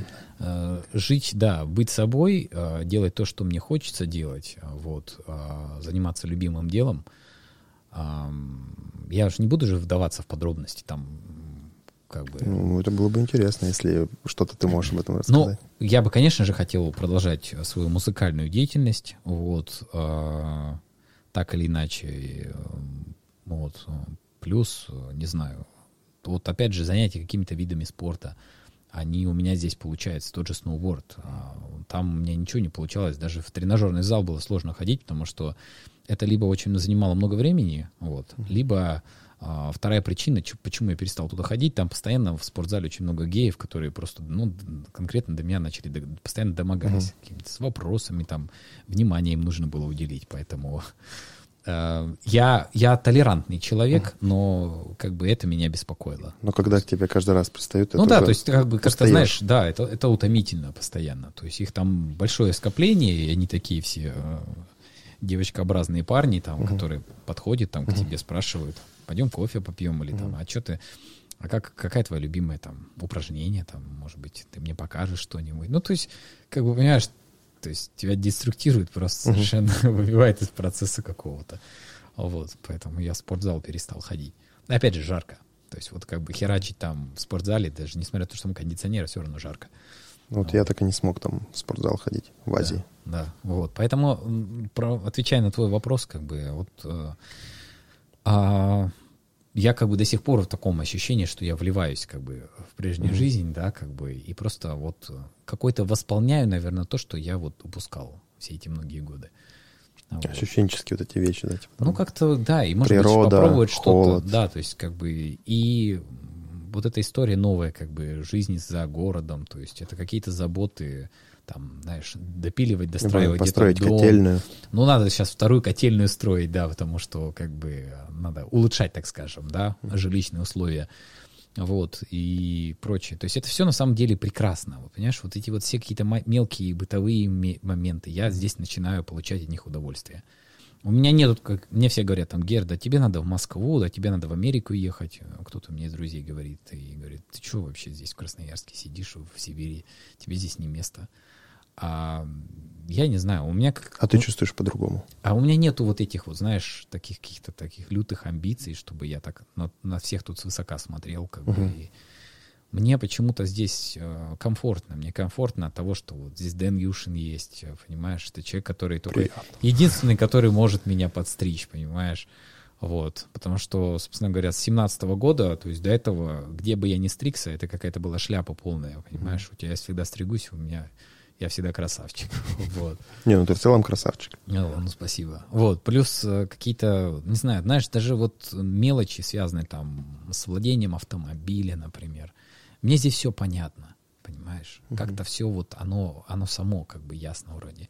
А там вечно какая-то вот поиск каких-то альтернативных путей, хотя... Здесь я бы еще сказал, вот как сам чуть-чуть пожил, я немножко пожил, у меня нет длительного опыта, но как будто Россия — это страна возможностей. Здесь очень много открытых Да. векторов, куда ты можешь просто прийти и что-то сделать. Да. А там, ну, очень много занято, и ты прям должен вклиниваться вот так да, вот. Ну, как. да, да, это так. Здесь э, вот э, моя сестра двоюродная сказала, а, в России а, очень много денег, а они все валяются на, на земле. Просто нужно знать, ну, наклониться и подобрать.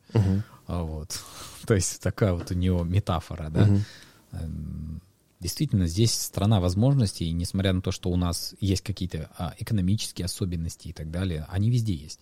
Многие люди просто, не имея опыта жизни, опять же, за границей, думают, что вот там хорошо, там, и- там вот все люди живут. Я ездил там- по путевке All Inclusive, там точно хорошо.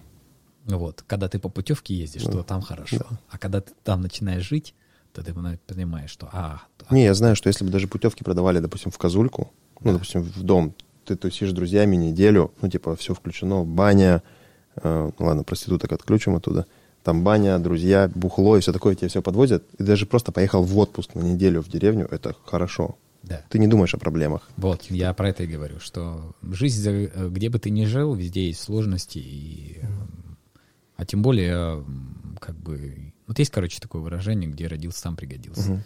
И вот, Тебе оно э, стало ближе. Не то чтобы ближе, но вот ты посмотри по опыту, а вот э, из всех долгожителей индонезийских, да, наверное, вот э, продержались, наверное, только я и Витя Прушин. Мгм. Ну, Витя Прушинов позже меня на Бали тоже приехал. Мгм. На год. Ну, на год. И Соответственно, и, и- и на год, и на год позже вернулся. Мгм. То есть, по факту, как бы, мы с ним практически как бы прошли в каком-то смысле одинаковый путь, но разный в то же время, совершенно разный опыт. Вот. Он все-таки больше прожил на туристическом острове, а я все-таки в столице в основном прожил. То есть это совсем другая история, потому что Бали и Джакарта это, это разная Индонезия. Это прям вообще разная Индонезия. Ну да, типа мусульманская страна с Да. 10 тысячами островов, а тут один только не мусульманский. Да, ну, условно. да, хинду со своими вообще. А там даже лица у людей разные совсем. Потому что в Джакарте м, людям иногда в глаза страшно смотреть. Вот. Злость? Но у них есть какая-то такая, да, какая-то, вот у них какие-то вечно красно налитые глаза, такие черные, не знаю, и лица такие очень, как бы, со скулами такие, знаешь. На болицы смотришь, они какие-то круглолицые Похоже на такие. церковный ад. Да, вот, да, то есть плюс они как бы все такие, э, как бы в, в как это, набожные, да, многие из них, и вот эти вот постоянные мечети, которые молятся в 5 утра. Ладно, у меня было далеко, а вот есть люди, которых там прям перед окнами, я не знаю, как они спят. Я ничего против этого не имею, как бы, может быть, э, где-то в Арабских Эмиратах, в Турции, там, говорят, красиво поют. Но в Джакарте они просто орут в микрофон, как, как эти, как петь. Ну, надо же красиво петь. Они же не поют, просто что-то орут, орут. Тебе еще как музыканту тяжело Да, мне было это боль для ушей просто вообще. Пробовал подыгрывать на скрипочке? Не, да не, это я даже в такое, а, они еще потом посчитают за богохульство, потом мне еще какой-нибудь срок. Там, э, кстати, к слову а, про вообще религию, в Индонезии запрещено быть атеистом законом. То есть там у них в паспорте а, указана религия у каждого человека, и ты должен выбрать какую-то. Естественно, у многих выбора нету, им просто ислам пишут. Вот. Но там просто реальный случай. Один парень, блогер, там, короче, у него какая-то депрессия была, кто-то из родственников умер, короче, как-то несправедливой смертью, может. И он написал, типа, Бога нет. Ему там 10 лет или 7 дали тюрьмы, короче, Мгм. за пост в Фейсбуке. Это серьезно. Вот, поэтому... А как ислам там относится к музыке? Ну, есть радикальный ислам, то есть вот именно те люди, которые ходят вот в эти вот э, мечети, которые, то есть не светские люди, Мгм. им вообще просто насрать вообще на музыку. Они любят свою вот эту вот дандут, вот это вот, знаешь, она такая низкосортная музыка, соответственно, я, я-то вначале думал, нет, нифига 250 миллионов поклонников можно, короче, а, людей получить. Не, ничего подобного. То есть а, здесь в России как бы а, ты мой язык, музыка это язык, да, то есть м, на том языке, на котором я играю, он понятен будет гораздо большей публике, чем а, чем в Индонезии. Хотя как бы в России тоже есть проблема. То есть в Индонезии есть проблема прежде всего это непонимание инструментальной музыки. То есть там должны быть слова. Есть Мне даже многие говорили, Герман, на телевидении работай, говорили, ну слушай, тебе надо петь начинать. Там, или что-то думай, короче. Какую-то группу делай с вокалом. Ну, ты как бы не пробьешься здесь с одной скрипкой. Вот. Мне так говорили. То есть это так и было элитным, элитным инструментом, элитным музыкантом для определенного круга людей. А широкая, широкая массовая публика, она, ей нужна вот какая-то а-ля Юра Шатунов, там, Ну, ну, попса, короче, конечно, попса, да, дичайшая какая-то. Причем ты как бы, ну, не перетянешь никак, ну, просто оно так остается разноуровневое. Да. Ну вот и, собственно говоря, и, конечно, это связано с религией, безусловно, поэтому, а, не знаю, есть же прямо радикальные исламисты, которые говорят, что гитара это харам, музыкальные инструменты это грех там, и, в общем, как-то они там. А расскажи вот еще э, про папу. Ты говорил, что он у тебя профессиональный изобретатель.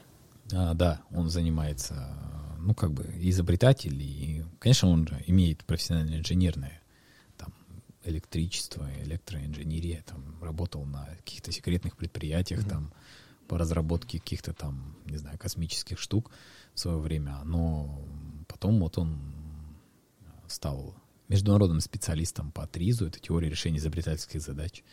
Вот, обучал детей, и, кстати, и меня обучал, и я участвовал в какими-то международной конференции, делал какие-то проекты, изобретения тоже, патенты и прочее, вот такая история. Вот. поэтому... То есть у тебя есть две ветки, как мама паш... Мама музыкант. музыка, да, а папа у меня... Ну, он тоже творческий человек mm-hmm. в этом смысле какой-то. То есть сочетание как ну, бы точных это наук, творчество. Это творчество, безусловно.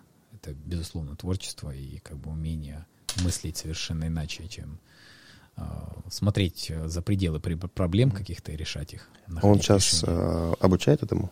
Э, ну, уже нет. Уже, как бы, по-моему, перестал сейчас обучать. Но он может это делать, конечно. Но вот, э, не знаю. Сейчас я опять же говорю, это пандемия, как бы, и вся эта история, она как-то меняет в жизни установки совсем. Поэтому... Меняет русло жизненной да, реки. Да, да, и не знаю. Есть раньше когда-то еще спрос был, сейчас mm как-то он уменьшается mm немножко, к сожалению, на, на творческие профессии. Вот, я думаю, что это временная мера. mm Вот, поэтому Посмотрим, не знаю, сложно сказать. Вот.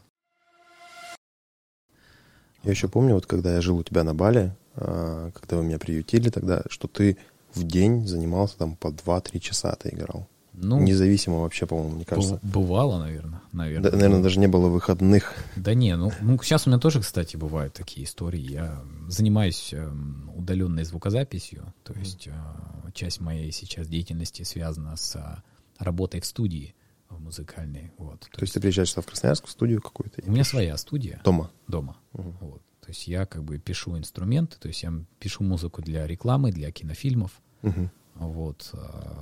То есть, эм, то есть я как бы вот... Вот эта вся история, кухня там, а, сведение, угу. звукозаписи и прочее, это все очень мне близко, поэтому я занимаюсь э, сейчас этим. Ну, как бы иногда под ключ нужно сделать какие-то музыкальные композиции. То есть это творческий процесс, это очень интересно. Угу. То есть вот этим я занимаюсь, помимо сейчас а, обучения там, или концертной только деятельности. Угу. То есть я занимаюсь, так скажем, продюсерской деятельностью. Такая угу. мам, мамкин продюсер, короче. А кухонный продюсер. Ну, да, Есть кухонный психолог там. Ну, ну, я так шучу просто. Мамкин продюсер — это такое выражение, потому что много музыкантов действительно что-то дома творят, сотворят, сотворят, творят, в общем. Но в моих ближайших планах, то есть это доведение домашней студии до какого-то, так скажем, стандарта, то есть это acoustical treatment мне предстоит делать. То есть, Что это такое? Вот видишь, у вас здесь, угу. грубо говоря, такое решение угу. сделано, но оно как бы, может быть, для а, студии вот подкастов оно подойдет, а для музыкальной студии такие штуки делать нельзя, потому что это поглощает только там верхние частоты.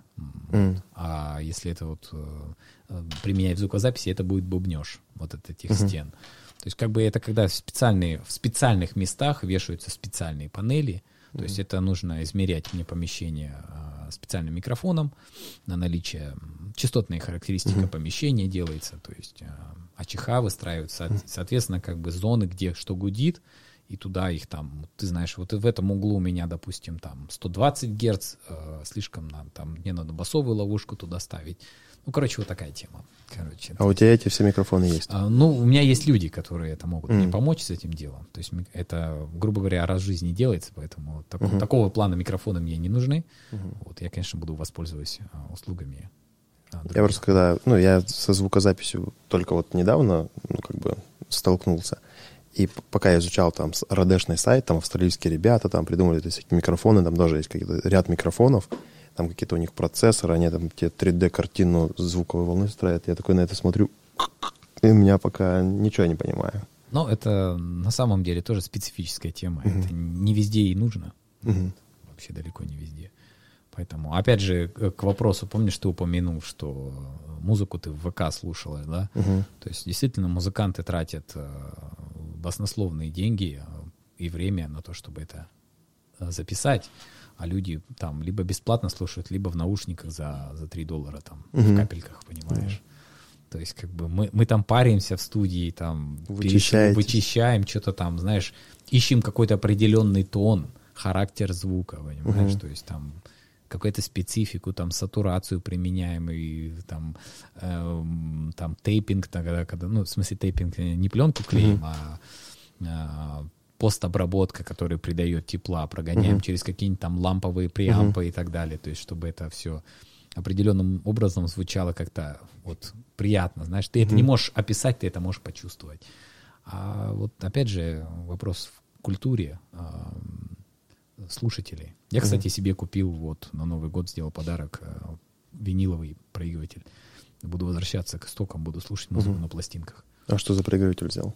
Аудиотехника фирма. Это же Ну, не на правах рекламы, просто как бы Мгм. это со- профессионально. современный? Да, да, конечно, новый, новый совсем, в упаковке с гарантией, то есть аудиотехника фирма, это японская, вот. Ну, я помню, там собран он в Малайзии или в Китае, ну, уже, Мгм. но тем не менее, как бы это... Японские инженеры думали об этом. Да, сейчас много разных, то есть есть э, Sony делают, но у них там бюджеты за 2000 долларов за виниловые, там, там это уже high-end класс идет, короче. Просто ходил тут в магазин, забирали микрофонные стойки, ну, заказывали это. Интернет, выдача интернет-заказов. Я захожу, я думал, это просто как будет, как Боксбери или какая-нибудь такая история. Захожу, а там ну, написано там а, винил и наушники. Или как что-то такое. Я захожу, я получил там такое эстетическое удовольствие. Там виниловые проигрыватели стоят, куча винила. Приходят люди, слушают, там наушники одевают, куча наушников на стенде стоит, все так красиво подсвечено, я такой хожу. И я пожалел, что у меня было мало времени, чтобы... Я ехал-то только забрать и уехать. И я такой...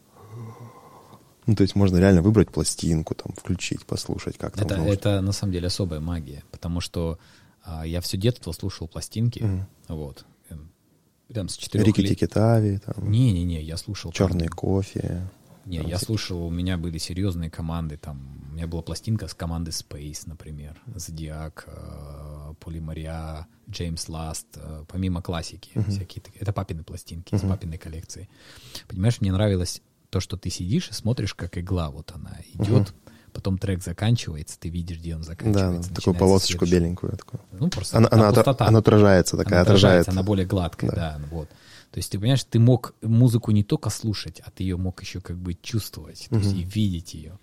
А, к сожалению, вот чего мы лишены сейчас а, с гаджетами, а, вот там к Bluetooth мы подключились, это удобно, но вот эта магия, то есть я раньше слушал музыку и просто сидел ее слушал, то есть я смотрел на пластинку. А сейчас это мы это слушаем была музыку- медитация, да? типа? да, да. А сейчас же мы слушаем музыку как? Мы делаем какие-нибудь там, кто-то готовит, кто-то там за рулем едет, слушает, кто-то в носу ковыряет, кто-то там, не знаю, компьютерную игру играет. Мы, мы уже не слушаем музыку именно так, как ее слушали раньше, то есть не вникаем. Кстати, тут я недавно ездил на рыбалку. Ну, ездил домой. Я никогда не понимал рыбалку, что там сидеть рыбачить. Тут, короче, зима, ты сидишь, смотришь на этот кивок, как он, типа, и это прям, ну, медитация, это мужская, это реально Да, как, да, как рыбалка. монахи в храмах сидят, куда-то вот залипают. Тут ты тоже залипаешь, и ты не можешь не быть сосредоточен на ней. Только ты вернулся, у тебя может поклевка сорваться, Да. и это там... Мне папа подарил на новый, это, на день рождения такой? удочку. Я никогда не рыбачил. Я говорю, ты зачем, ну, как бы, дареному коню в зубы не смотрят, да? Он говорит, ты зачем мне удочку-то подарил? Говорю, я же никогда не рыбачил, не увлекался. Он говорит, так вот, ты вернулся в Россию, у тебя есть повод что-то попробовать в жизни новое. Научиться рыбачить, короче. Это медитация для, говорит, для мужиков. Я вот как бы сказал. То есть я не, у, меня не, у меня был какой-то опыт там а, в 6 лет. Я просто на какую-то черемуховую палку леску приделал с крючком, там кого-то червя насадил, просто там каких-то рыбешек доставал из речки. Вот. А сейчас надо пробовать. Вот. Но пока что не созрел морально. Что-то как-то вот я не готов копать червей. Батя позовет как-нибудь. А он тоже не рыбак у меня. Есть у меня нет семьи, ни Там, охотников, там рыбаков. можно червей купить, сейчас в баночках продаются черви. Ну, в смысле, Да. там земля и черви. Есть там опарыш, там короче, куча всего. Есть мормышки даже, которые там навязаны, и ты можешь даже не, ну, не брать живого. А можно сходить просто готовую рыбу купить. Ну, это можно, но это неинтересно. Да, да. Это как сходить процесс. в контакт музыку послушать. Да. Можно просто сходить Это послушать. процесс. Это, конечно, рыбалка это про процесс. Также, э, ну, да, кстати, может быть. То есть, слушать- если просто вот посмотреть на друзей рыбаков, которые, типа, там, я взял себе удочку, я взял себе какую-то специальную херню, которая мотает, мо- ну, на которую так вот ставишь держатель, мормышки мотать. Короче, там, если собрать все это в цену и перевести на, ну, разделить на килограмм рыбы, Рыбы, которую ты да. поймал, там килограмм выходит, э, можно было... Так это же не про... Да, кита это заказать не про рыбу, да. да. это про процесс. А, Я увлекаюсь там и видеосъемкой, и фотографией, там, допустим, я тоже вкладываюсь там в какие-то линзы себе иногда покупаю, то есть камеру обновляю, там, слежу за какими-то штуками. То есть помимо музыки я увлекаюсь тоже там. Мне нравится сидеть там, постпроцессинг, там, color grading делать, там, красить видео, например. То есть сидеть там, знаешь, из этого S-лога вытягивать какие-то цвета, что-то экспериментировать там, знаешь. Ну, вот какая-то интересная штука. Поэтому вот видишь, э, на самом деле много. Я, я, я себя отношу к э, людям, которые разносторонние. Mm-hmm. Вот. Может быть, где-то это плюс, где-то это минус. Вот. Но также, как бы, ты знаешь, мотоциклами увлекаюсь, mm-hmm. поэтому не загадываю, хочу попробовать себя в России в этом деле. Это классно. Люди стали сейчас, я тебе могу сказать, что более внимательными. Если ты вот так из ряда в ряд не мечешься, люди добрые пропускают, автомобили разъезжаются. У меня вот за пять лет езды только было там три столкновения с, ну, условно, с быдлом таким дорожным, mm-hmm. который пытается подрезать, а не пропустить, типа стоят в пробке, и ты стой. Ну, бывает. Ты откатываешь мотоцикл аккуратненько, с другой стороны объехал и поехал. То есть, а в целом, то есть у нас культура потихоньку появляется. Ну, это хорошо. Ну что, закончим ну на что, этом, я думаю. Закончим. Спасибо, Давай. что пришел. Отлично. Очень был Спасибо, рад э, да, тебя видеть, э, снова с тобой поболтать. Да, так что я, наверное, воспользуюсь случаем, просто скажу, что у меня есть Инстаграм, Герман Дмитриев Official, угу. называется. Там нижнее подчеркивание после Герман Дмитриев. Вставим, да? Да, мы вставим. А, вставите, да, ну вот. И YouTube С тебя еще фоточка. Хорошо, фоточка, вот ссылочки. Так что, вот. Ну, в общем, спасибо, что были с нами. Спасибо большое. Ну, ну все, все, мы заканчиваем. Пора тусить. Как всегда. Стопэ.